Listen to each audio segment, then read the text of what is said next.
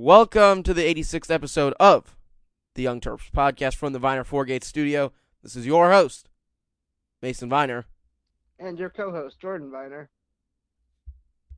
And on today's podcast, we're talking Maryland's win over the Ohio State Buckeyes and the new Maryland football coordinator news. But before we get into all that, this podcast is brought to you by Allied Party Rentals, your hometown Terrapin party rental resource. Allied has what you need, whether you're hosting a large wedding, putting together a small luncheon, or setting up a street festival. Allied has the tents, chairs, linens, china, and other accessories that you're looking for. Wayne from Terp Talk has known Donnie at Allied since 1995. Located right next to College Park in Beltsville, Maryland, and serving the entire DMV. Contact Allied today for a free, no obligation quote at 301 986 0067 or visit them at alliedpartyrentals.com. Jordan, now for the Terrapin Rundown. Well, to start things off, the non-rev report today, the gymnastics team is currently in Champaign, Illinois, taking on the Illinois Fighting Illini, and well, we don't really know what's going on right now, but hopefully they get off to a good Big Ten season start. Yeah, it's uh, only their second meet of the season, and it's already Big Ten play. That is definitely different. Moving on, the women's basketball team got whacked by Michigan State on the road by a score of 77 to 60. Michigan State took a 22 to 6 lead in the first quarter. Maryland battled back and was able to cut the lead to 3 at the half, but the Spartans would go back up by 17 by the end of the third quarter and from there on would just hold their lead. So definitely a different game from the Maryland women's team. They haven't really done that much this year. They went down and then they battled back. That's not really their style of play. No, and it was a bit disappointing to see the Terps um, kind of falter in a big game, but they will get a chance for some redemption as they take the floor again tomorrow against Penn State at home, 2 p.m. for Superhero Day at Xfinity Center. Yeah, and that game can be seen on ESPN too. The Maryland men's lacrosse team announced three game times for the 2019 season. They'll play on Saturday, February 2nd, or February 9th at noon against Richmond. On Tuesday, the 19th, they'll play against Colgate at 5 p.m. on a Tuesday. That's Wayne Bruce and I's favorite time, you know, 5 p.m. on a weekday. And on Saturday, March 16th, they'll take on Villanova at 3. And today, they took on Marquette in a scrimmage game at Maryland Stadium. Yep. Um, I, I don't understand Maryland's obsession with the 5 p.m. weekday start times, but at least it's not for a big game. Yeah, that that that's definitely right. It's probably on ESPNU. That's probably why ESPN always has the um, weekday, I guess late afternoon, early evening lacrosse games on Tuesdays and Wednesdays. In other Maryland lacrosse news, former Terp Joe Cummings was named the head coach of the Charlotte Hounds of the MLL. Yeah, uh, great to see Joe Cummings move up in the coaching rankings, and just wish him success. I don't really know how the Charlotte Hounds are as a franchise, but hopefully he'll be able to take them at least to the playoffs. Yeah, let's move to um, this um, Maryland football news that we have here. Let's start it off with Jalen Hurts. He decides to go to Oklahoma. You know, this just this was coming uh, when Austin Kendall put his name into the transfer portal, and he's now at West Virginia, where he's going to play his last two years of eligibility. It just had a bad omen on it. Yeah, and there were a lot of people were talking about why Maryland was ever really in the discussion, other than Mike Locksley, and I think that that kind of came to the top here, because when you're going up against a program like Oklahoma, I don't know how Maryland can sell themselves against a Oklahoma, who you know sells out their 90,000 seat stadium every week and has one of the greatest traditions in college football, and B has Lincoln Riley, who may be the best offensive coach in football right now. I don't know how you can sell against those two factors. To me, the tradition part definitely doesn't matter. Throw it out the window. He was considering Houston, he was considering Maryland, and he was considering this new version of the U, which I don't really see as anything close to the early 2000s or the 80s and the 90s. I don't really see it that way. I mean, it might be, but it's that that version of the U is gone. Okay, I think it's I think those are fair, and he's already seen he's already been to the big tradition. Yeah, that's now. that was my next point. I mean, he played for Alabama, possibly the best college football run that we've seen, at least in recent history, if not at this point, maybe ever. So I really think it comes down to Lincoln Riley. Lincoln Riley has Baker Mayfield and Kyler Murray to his name. Kyler Murray right now is, I mean, he's come from maybe he shouldn't play football to being a top 15 pick. Baker Mayfield was the number one pick of the draft and is successful. So when you're looking at this from Jalen Hurts' perspective, maybe you haven't had those opportunities to really show your game. When Hurts was the starter, Alabama was a running team. And he wants to go out and showcase his talent. And if you're really looking from the big picture, what's the downside? He plays in the Big 12. It's not like he's playing against an SEC defense or a Big 10 defense where he plays for Maryland and they don't have a great offensive line and the receivers are young. He's going to Oklahoma, where literally the downfall of that whole league in terms of the playoff, in terms of national recognition, is the defense. So if I'm Jalen Hurts, what's my negative? I get to showcase the fact that I can really throw the ball. I get to play against some weak defenses. And I get to play for a guy that's put two guys in the NFL, and the NFL is starting to drop the whole Big 12 stigma as far as quarterbacks. I mean, that's really it for me. You couldn't, as much as Jalen might have liked Mike Locksley, you, it, I don't know how you can sell. If you're any coach of the country at this point, I don't know how you can sell against Lincoln Riley with his reputation with quarterbacks. And for, yeah, Jalen Hurts needs to show that he can throw the ball down the field, and he's going to have to in Oklahoma's offense. So either he's going to sink or swim, but I would not bet against Lincoln Riley with any quarterback. I would.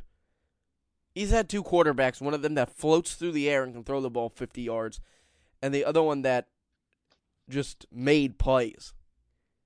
He, he hasn't had. It's been two guys, and both of them he's only had to have for one year. And Hurts is going to be another one. He hasn't had to really develop a long term quarterback yet. I get what you're saying, but it's not set in stone yet, Jordan. You just can't count it done. And I don't really think Hurts allows you to count it done either because that's three one year quarterbacks. Well, he well, he was the OC with Baker Mayfield for three years though. Yeah, but he wasn't the he wasn't wearing the number one headset and doing all the recruiting, and it's just this isn't an Oklahoma podcast, so we'll move past it. But it's just it's not done yet with the one year quarterbacks.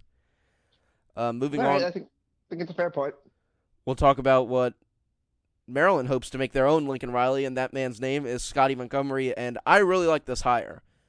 Uh, we'll go through his career really quickly, and we'll start with who he played for. He played for Duke from 1996 to 1999. He played in the NFL for the Panthers for a year, the Broncos, the Raiders, the Georgia. Is it the Georgia Force? Yeah, I think they're an AFL team.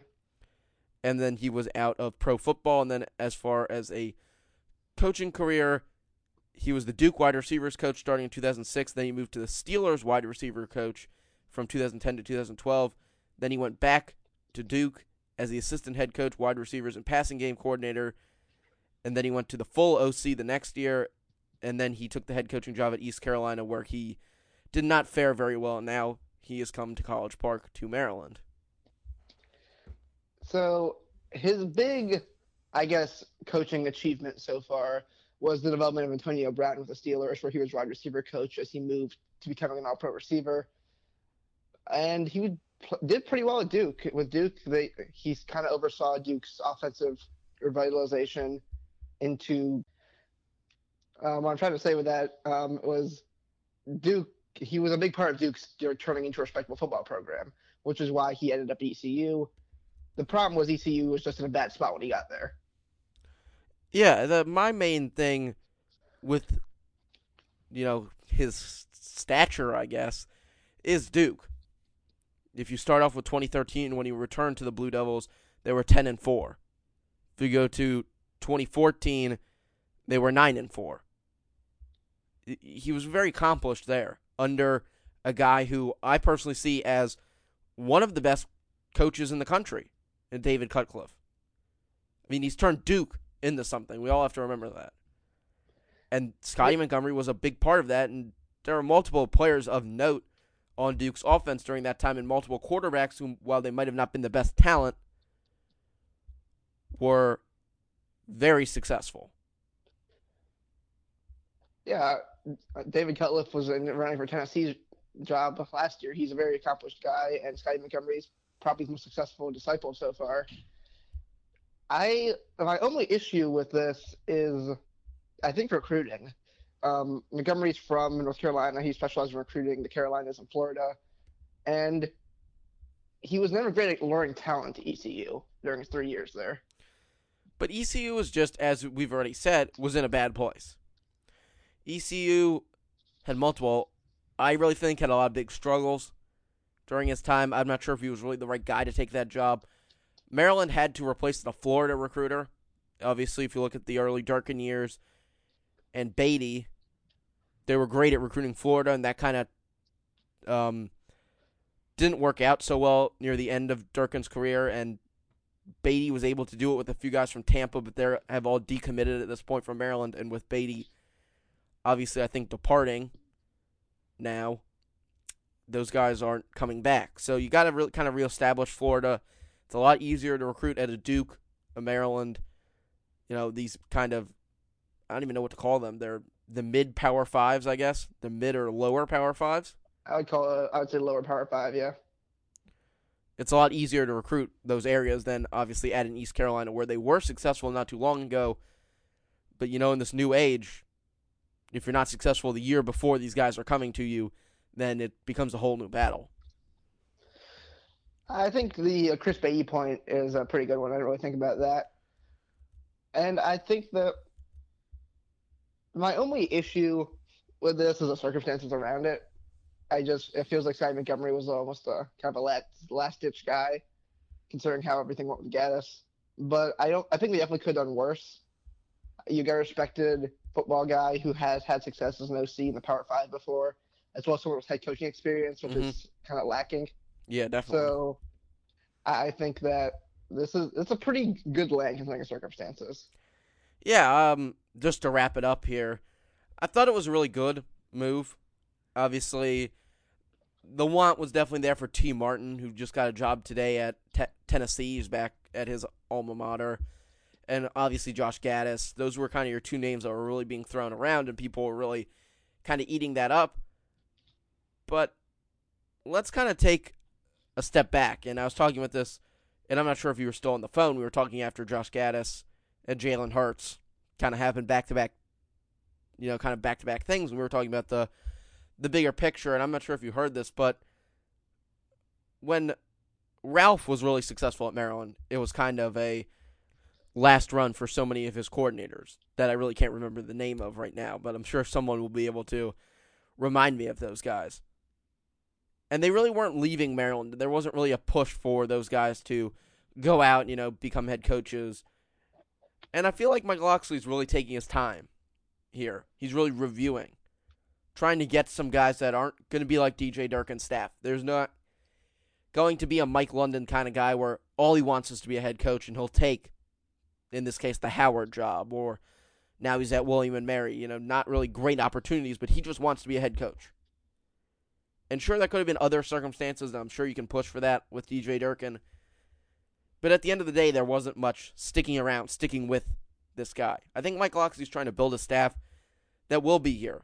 Because it's really hard to build a program when, you know, Josh Gattis has a good season next year. Maryland pulls out a eight and four, nine and three, or you know, nine and four kind of season. And then he's gone. He's going to be a head coach at Arkansas State, UMass. I think that Mike Locksley is really trying to build something that's going to last maybe just two years. If they're successful for two years, then great. Then you can replace somebody. But you don't want that guy who's just going to skip town. And I feel like maybe he felt that about Tee Martin. I think he might have felt that about Butch Jones. Just these guys that are trying to get back up the scale. So Locksley made the choices. I think what you're trying to say is you don't want climber coaches. You don't want social climber kind of guys. Well, I'm not trying to say that though. It's not social climbers. You got to talk about this. Bi- this is a business. I mean, I feel like that's what we see. They're all friends, or a lot of them are friends. Some of them really don't like each other. But at the end of the day, it's how far up can I get? You know, Butch Jones has already been to one of the highest levels of college football, in my opinion, at the University of Tennessee. That's pretty far up on the scale. And he's probably trying to get back there. And yes, this is pretty much what you said, but It's not that they're really just trying to push for a job, but he might be trying to get guys that have had that experience and then trying just to, you know, maybe settle down for a few years. But yeah, I didn't really. Um, it's really hard kind of to describe this as a whole. All right. Well, I think that kind of is enough about Scottie Montgomery. We have some other hires. Uh, John Reagan, who was the Penn State, not sorry, not Penn State, the Penn Quakers offensive coordinator, is now the offensive line coach, replacing Brian, Brian Stinespring. Yeah. Um. Can we just? I feel like Maryland has had some really good offensive line coach coaches. Stinespring would probably land third on my list, to be honest. We just got to keep one of these guys around. The talent that I believe was, I don't want to say thrown away, I don't want to really say misused, but maybe Jordan, you can help me out finding the right word for it, but was just kind of butchered. I think that's a good word. The talent was kind of butchered by the turnover at this job. Every offensive line coach has their own way of doing this. Every offensive line coach wants to put their own run scheme in, put their own pass scheme in, wants different guys to pinch in and different guys to engage. And Maryland just never got the luxury during the Durkin era and during the era of, you know, these linemen that were supposed to be the best the best, the best in the Big 10. Maryland never had that consistency there and it really ended up hurting them especially last year when you had to see guys go to the bench and a lot of false start penalties and just different things that you really weren't expecting out of what was really supposed to be one of the best lines in the Big Ten. I think that's a fair point. I think that especially across offensive line consistency is a really big deal. And I hope that this guy stays around. He's not the highest regarded hire we've ever had. No, not at all. But if it works, it works. I mean, you're talking about a guy that's been a coordinator that can definitely help out in the room, and there's not really much to say here. I mean, he's had some experience at some different places Kansas, Rice, Penn. I mean, he's had experience. He's been around. So maybe maybe Mike Locksley has met this guy and was impressed by him and really thinks that he can do something here and he'll stick around for some time and that I think that's what he's looking for. Oh, I hope so. Um, a quick overview of his experience, real quick, before we move on. He was he's been the OC and offensive line coach at Penn for the last two years. For that, he had a year at Kansas as OC, a couple years at Rice, and it just keeps going backwards. He's been an offensive line coach for a long time. He's on the defensive side for a little bit. He's had a lot of um, lower profile jobs, but that's kind of it. He's had a lot of experience, but none of it is really high level, and hopefully, he's a good, good guy. Position coach that we will be talking about here on the Young Terps podcast. Mike Miller, a former graduate assistant at Alabama, will be taking over the tight ends position coach at Maryland. Not much on this guy because, you know, he's fresh out of being a GA, but Locksley's definitely had some experience with him, and now he's a Terp, so glad to have him. I hope, I really do hope this guy Montgomery actually uses the tight end position at all. I think he nice. does. I think he does see, too. One more thing. One okay. more thing on Scottie Montgomery before we finish talking about this hire and then move on to the basketball game. I believe that Duke ran somewhat of like a pro spread. Definitely not the old Mike Locksley offense and definitely not the Matt Canada offense, but kind of a mix of under center and then shotgun. But we all know Locksley is a real spread him out, all shotgun kind of guy. So, what what do you think the mix is going to be? I have to, that's a good question because Scottie Montgomery definitely does have a sort of pro style to him, and Mike Locksley, as we've seen in Alabama, uses a kind of spread. There's well, we've seen it at Maryland too. It's the power spread. That's what it's called, and I think that we're probably going to see something closer to Locksley's system. Yep. Just guessing, but I hope we at least incorporate some elements of pro style in. So I definitely agree with that. And I got one more note on this before we wrap up the coach speak here. If you look at Saban and then you look at what Locksley adapted there, and you look at what Kiffin adapted, and Sark, and all those guys, um, Saban was not going to give up the power game. It just wasn't going to happen. So all those guys kind of added that in. Now maybe Scottie Montgomery was more of a spread guy, and then you know obviously David Cutcliffe, who coached you know the Mannings and all those guys, really pro style, classic pro style quarterbacks, wasn't going to let him run a complete spread. So maybe they're both kind of just spread, spread it out kind of coaches, but they adapted.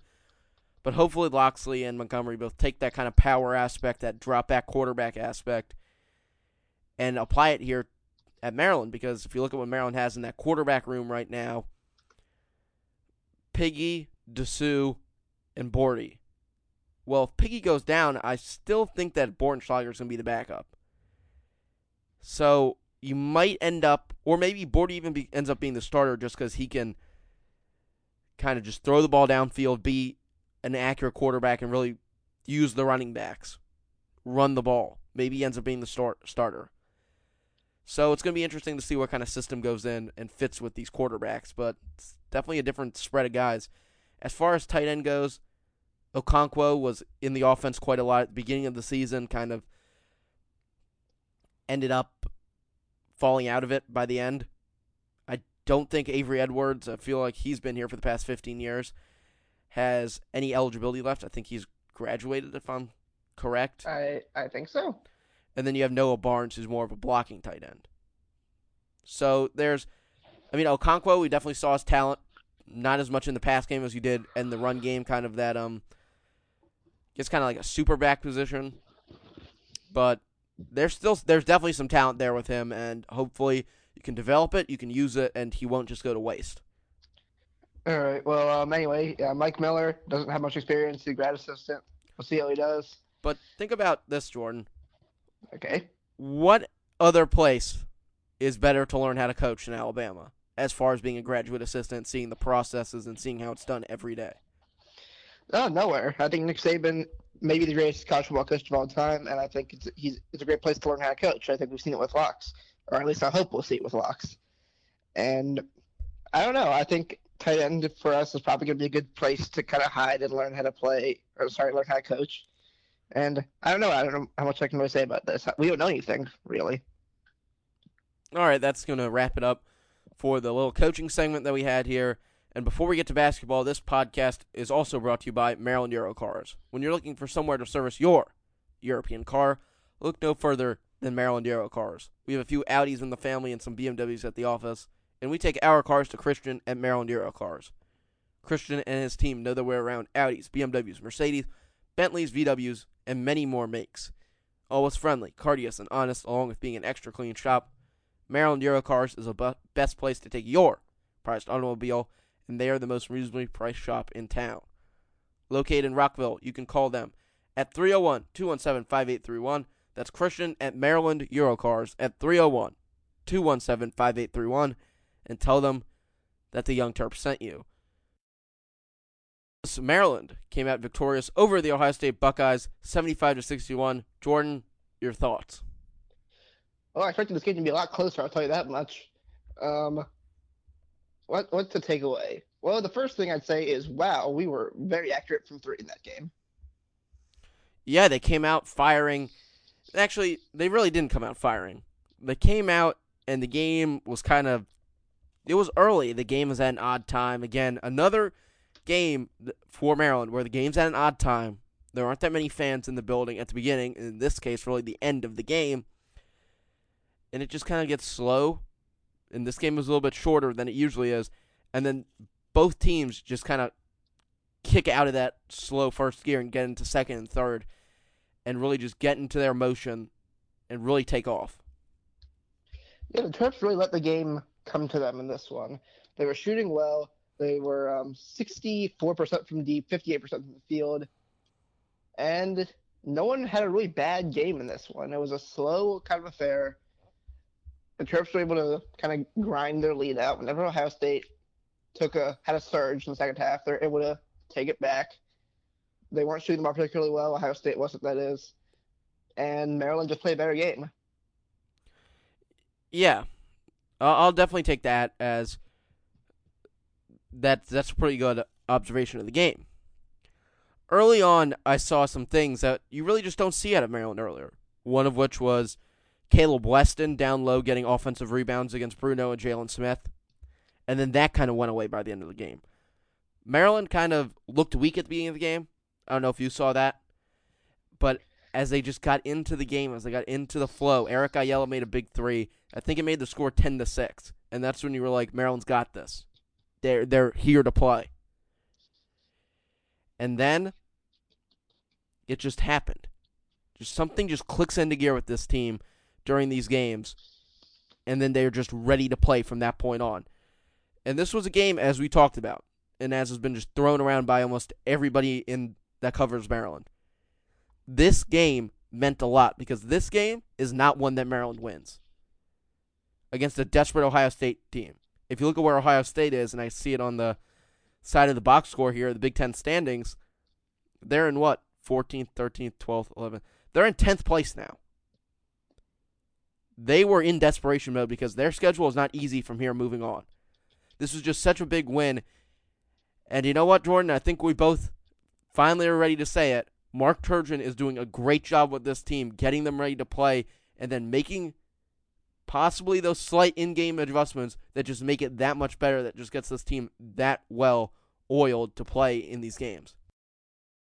I think that we've seen good progress from him. I think that one of the bigger ones for me is that he's not making Bruno and Sticks play the entire game. And yeah, we'll talk about Sticks as kind of fade into the background a little bit later on. But there were periods in this game where Bruno and Sticks were both on the bench, and the team held it together pretty well. They're okay with letting Ricky Lindo get some extra run. Bruno only played 33 minutes in this game. Sticks only 30, and it's fine the team is okay. The only t- player that we really can't live without right now is Anthony Cowan, and that's kind of just expected from Turgeon, in my opinion, at this point. Yeah, I definitely agree with that. I also think Bruno kind of fits into that box. We just go over um, what the Tarps did in this game. Anthony Cowan, 38 minutes, 5 for 13 from the field, 3 for 7 from 3, and 7 for 8 from the line. 20 points, 4 rebounds, 6 assists, only 4 turnovers. Another just great game from Anthony Cowan, who's definitely, as you just said, he might. I think he's reached the peak of his maybe his Maryland career. There's definitely some room they can go higher, but he's getting up close to the peak of what we thought Anthony Cowan could be when he first came to College Park. And the weird thing about Ant in general is that statistically speaking, he's not he's far from perfect. You know, he missed he missed eight shots. The team only missed 18 shots as a whole. He's three for seven from deep. He has four turnovers, but at the same time, if you watch the games, you understand that we need him to shoot enough that he scores the certain amount of points. He runs the offense. The offense runs through him, actually, rather. And he's also turning into one of our best defenders. Yeah, let's move to Bruno Fernando, who didn't really shoot it that much, five for six from the field. Had a bunch of open threes, and I was begging for him to take one, but he didn't. Three for three from the free throw line. 15 boards, 13 points, four assists. I mean, this guy just there's just something about the way Bruno Fernando plays. He just it's not really always in your face, even though he loves to get in people's faces. It's not really like that. It's just he kind of just sunk into the background in this game and then peaked out at little times and made massive plays for the Terps. Yeah, he was quietly efficient. Didn't have any huge impact plays. I did have a block that was um, oh, it was a monster. Awesome. Yeah, but other than that, he was just doing his job, sitting around, and that's fine. He got 15 rebounds, he scored 13 points, and he's that's what we need him to do. I think that kind of wraps it up for me. The next guy on this list, kind of, I think he kind of took over the Ricky Lindo role in this game, and it was Darryl Morsell. And I'm going to go out on a limb here, here and say Darryl Morsell was one of the most important players in Maryland's win, in Maryland being able to win this game. I will agree. He he was the extra guy tonight. He scored 11 points. He made a three, played good defense, but he scored 11 points. But that's and not why. Okay, why do, you, why do you say why? Early in the game, I'm not sure um, if a lot of people caught this. Maryland was slow, and Darryl Morsell was the one that scored. He was the one that didn't let Ohio State jump out too early. he stopped Ohio State from being the flyer out of the gate, getting up by 10 like Maryland seems to really like to let the other team do at this point early on. He prevented that with a few early baskets. And then you can talk about later in the game where he made a few twos that probably, you know, really helped Maryland put the game away. But Morsell's kind of catching on a little bit, just enough on offense to kind of become a big time impact player, giving Maryland, again, as you said, that extra guy. Five for nine from the field, one for two from three. Only two rebounds, an assist, and two steals. And Morsell just, he gives you that extra thing on the defense. And I know you were saying, I'm not sure if it was on the air or not, though, that Morsell kind of is an offensive liability. It's starting to kind of fade away that he's really not that big of a negative on offense anymore. Yeah, if he like we've been saying this at the beginning of his career. If he can learn to shoot, then we he becomes a complete player. And if we're if he starting to figure that out, then that's great for the team. Yeah, I've heard it from um, him and Sticks' trainer a few times that he really works on his craft and shooting. He can really do it. It just hasn't happened in the game and that's not that uncommon. Players need. They're talking about in the um, FS1 broadcast with Ohio State, granted, but they were talking about it. But they players just need to see the ball go in a couple times during a game to get in the rhythm, and maybe this was that game for Darryl Morsell. Hopefully, it was. Uh, moving right along here to Jalen Smith, 30 minutes on the night, three for four, shooting it one for one from deep, three for three from the free throw line, only six rebounds and 10 points to go with that. He, as you said, has kind of stepped, taking a step back into the shadows a little bit, but he popped out with, I thought he hit more than one three, but he popped out with the three. He just makes another guy making little plays, making it count, and not making big mistakes. Yeah, Jalen Smith, in my opinion, well, I actually said this to refer to um, last game, but he's since he had that total abomination of a game against Indiana when he went 0 for 11. 0 for 9. Just kind of, sorry, 0 for 9. He's just kind of rehabbing back in. He he's he started to show some progress with Wisconsin. Now we're seeing him take another step against Ohio State, and hopefully he'll get back to being confident and back in his game mm-hmm. by Michigan State. But this is okay. He he just needs to get back in rhythm. Yeah, I, I definitely agree with that. But you're kind of missing part of the story. Jalen Smith came out in, against Nebraska and made that shot. And then they went to Minnesota and he was the guy. And then he crashed. So you're missing it. He went really high up and then he came really far back down. Now he's working his way back up. Kind of just, he's playing like a freshman. He's going up and down. But I really like the consistent Jalen Smith, the guy that steps out and pops a mid range jumper. The guy that makes that extra play. He dunked the ball that kind of really was it him or Bruno? I really forget. I think it was Jalen yeah, Smith that dunked that the ball. Smith. That yeah. dunked the ball and kind of really finished it off. He's just making plays. He's making it happen. It's not bad, but it's not necessarily great. But you know, he can every once in a while he'll have a great game, and every once in a while it just won't go so well. Uh, the last starter. Continue, Jordan. Oh, my last thing was James Smith says that's okay, but I think it's pretty obvious to me at least that we're going to need him to be in the zone if we want to beat Michigan State. Definitely, and we'll talk about that coming up here. The last starter for Maryland is Eric Ayala, who went out with an injury to his, I think it was Turgeon said it was his hip. Uh, yeah, that's what he he kind of fell hard on his hip bone when he was coming down after um, going for a rebound on defense. That was about halfway through the second half, and um, he did not return. Yeah, more on that in a minute. Um, 20 minutes, two for three. Both of those made baskets were threes, which only gave him six points, a rebound, an assist, a block, and a steal. So, 20 minutes from him, played really solid, made some big shots early, but again, he went out with the injury. Um, the update on that is members of the media said that he walked by him, he looked completely fine, and when asked about it, Mark Turgeon said Eric could have come back, but he thought he would have hurt the team if he returned to the game because they were just you know they were in a groove. Uh, moving on to Maryland's bench really quickly, Aaron Wiggins kind of filled in for those minutes with 23 on the night, four for seven shooting, three for four from deep. Um, I really like this game from Aaron Wiggins. He kind of popped back out. He was in a slump for a few minutes there. Yeah, Wig showed back up after taking a couple weeks to be a freshman, lack of a better word. And it was fine. Three for four from deep. Saw his shooting skills out again. And he didn't make any mistakes. He was decent on defense, which is a pretty big deal for him. And it was a solid performance from Aaron Wiggins. That's all I can really say about that. Serrel Smith, eight minutes, one shot. It went in. It was a three pointer. A solid night from him. Just gives Maryland fill in minutes. And honestly, we all have to remember where we were last year and just how big a deal it is to have a point guard that can give you eight minutes. Uh, Ricky Lindo, 11 minutes on the night, a point, a few rebounds, solid defense. But let's discuss Jordan.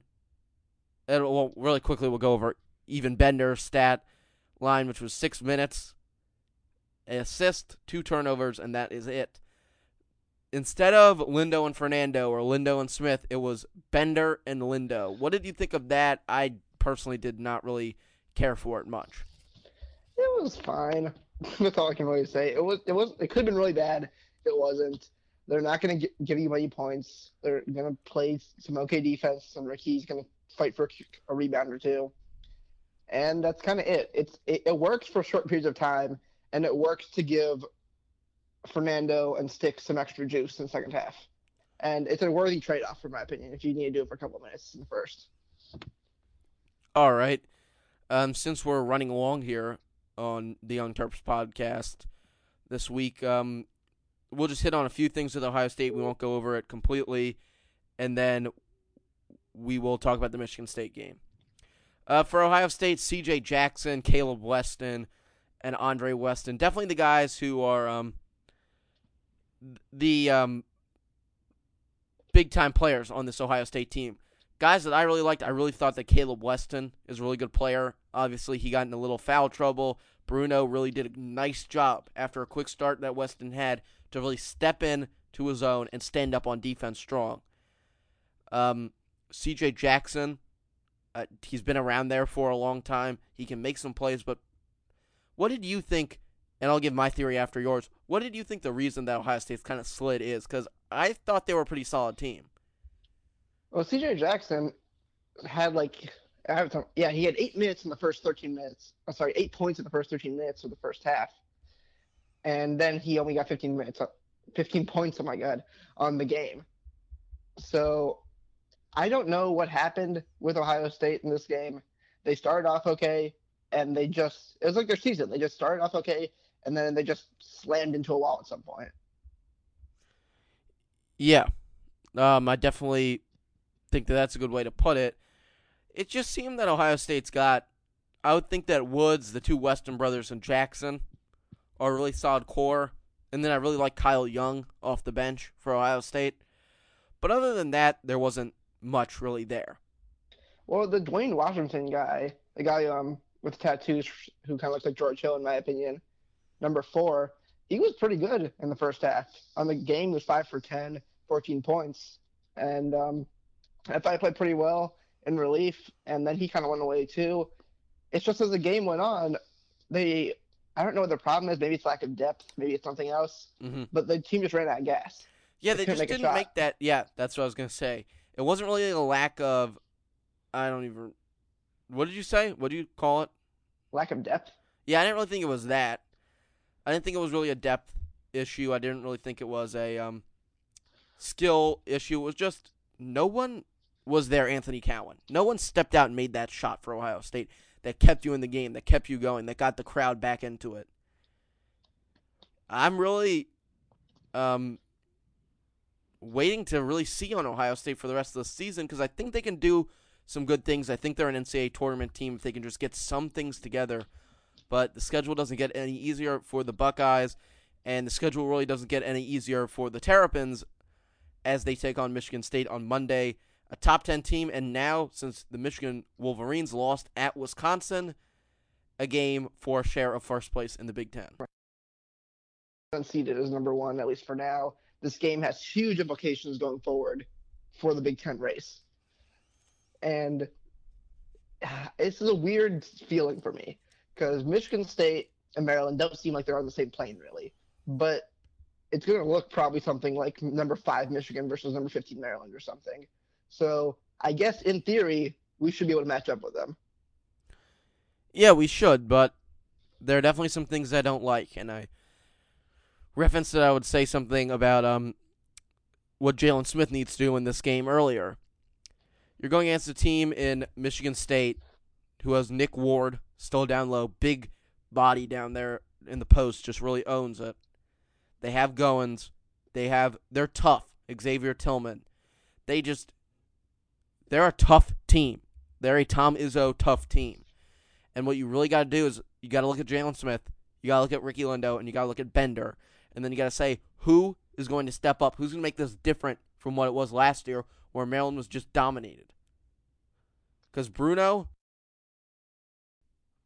the most talented Maryland big man that we've seen since Jordan Williams, or people want to go back to Chris Wilcox. He gets in foul trouble. He gets into trouble. So it's going to be that second level guy, whoever's going to step up to make the plays. I think Maryland can take Cassius Winston. I think Maryland can really compete in this game. But the level of compete might be a little bit different. I, I don't really know what Jordan. What what do you think your score is? Because I really think Maryland could lose this game by 15. But you'll say, okay, they competed. They played hard.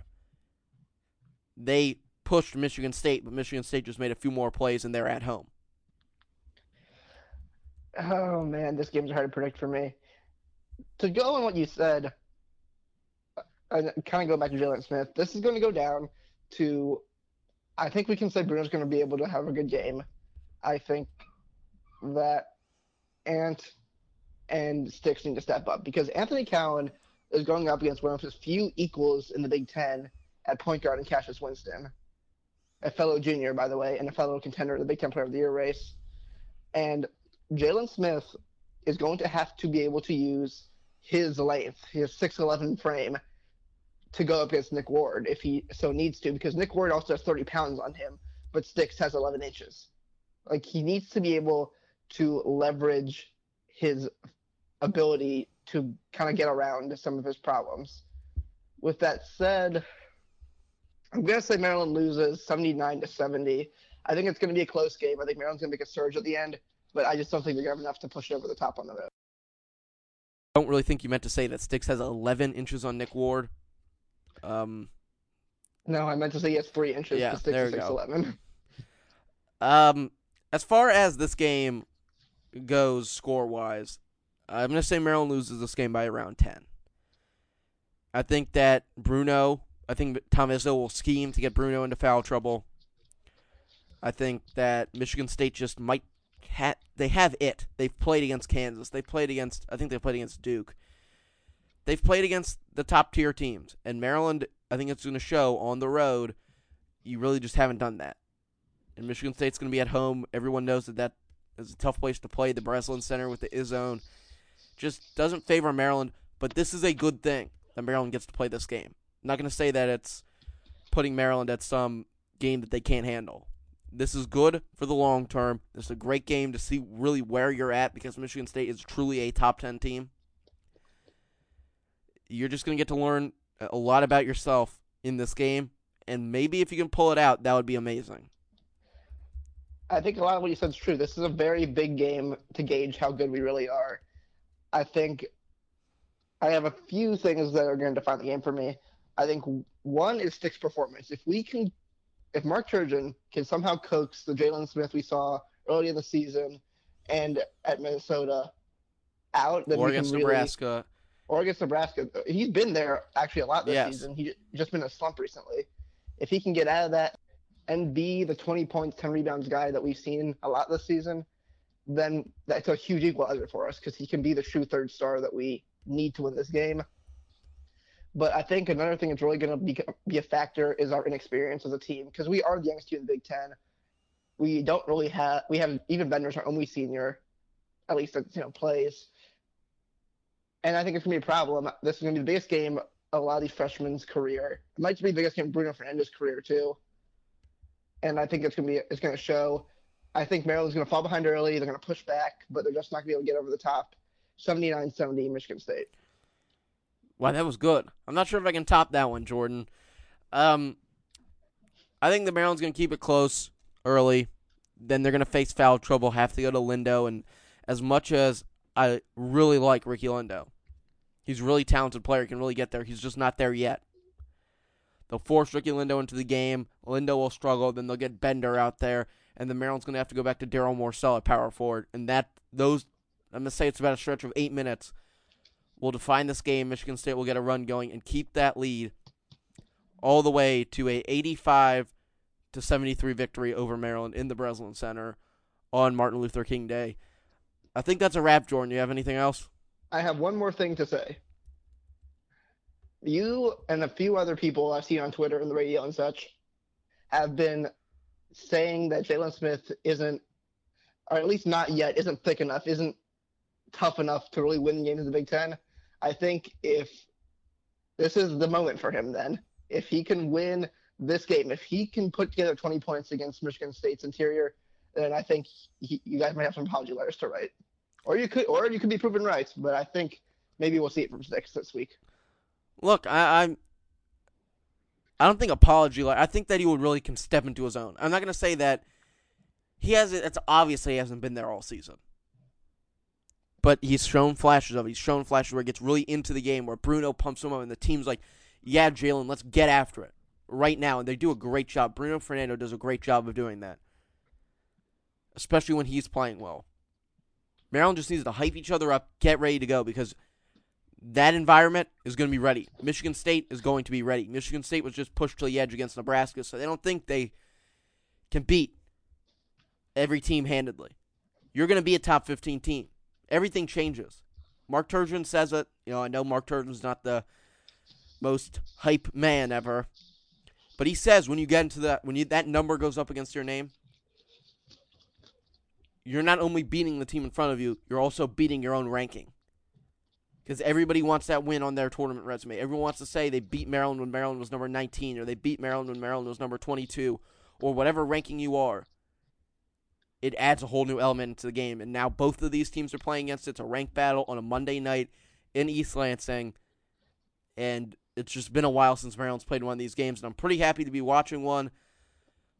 Hopefully, Maryland can pull it out, and that's going to do it for this episode of the Young Terps podcast. As always, we would like to thank our sponsors.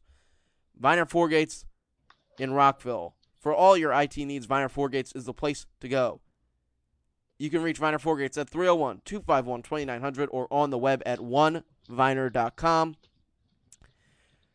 Allied Party Rentals for all of your party rental needs. Allied is the place to go. From everything from a dance floor to DJ stations to silverware, they have it all at Allied Party Rentals to make your perfect party. Everything from a presidential inauguration to a luncheon. They do it all at Allied. You can visit their website at alliedpartyrentals.com.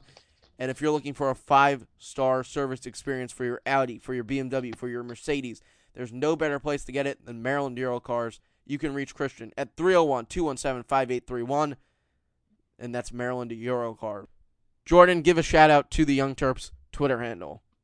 You can follow us on Twitter at YoungTerp1. That is YoungTerp, the number one. And you can follow Mason on Twitter at Intern Mason. And that's going to do it for this episode of the Young Terps podcast. Thank you guys for listening. We will be back after the Michigan State game. Go Terps.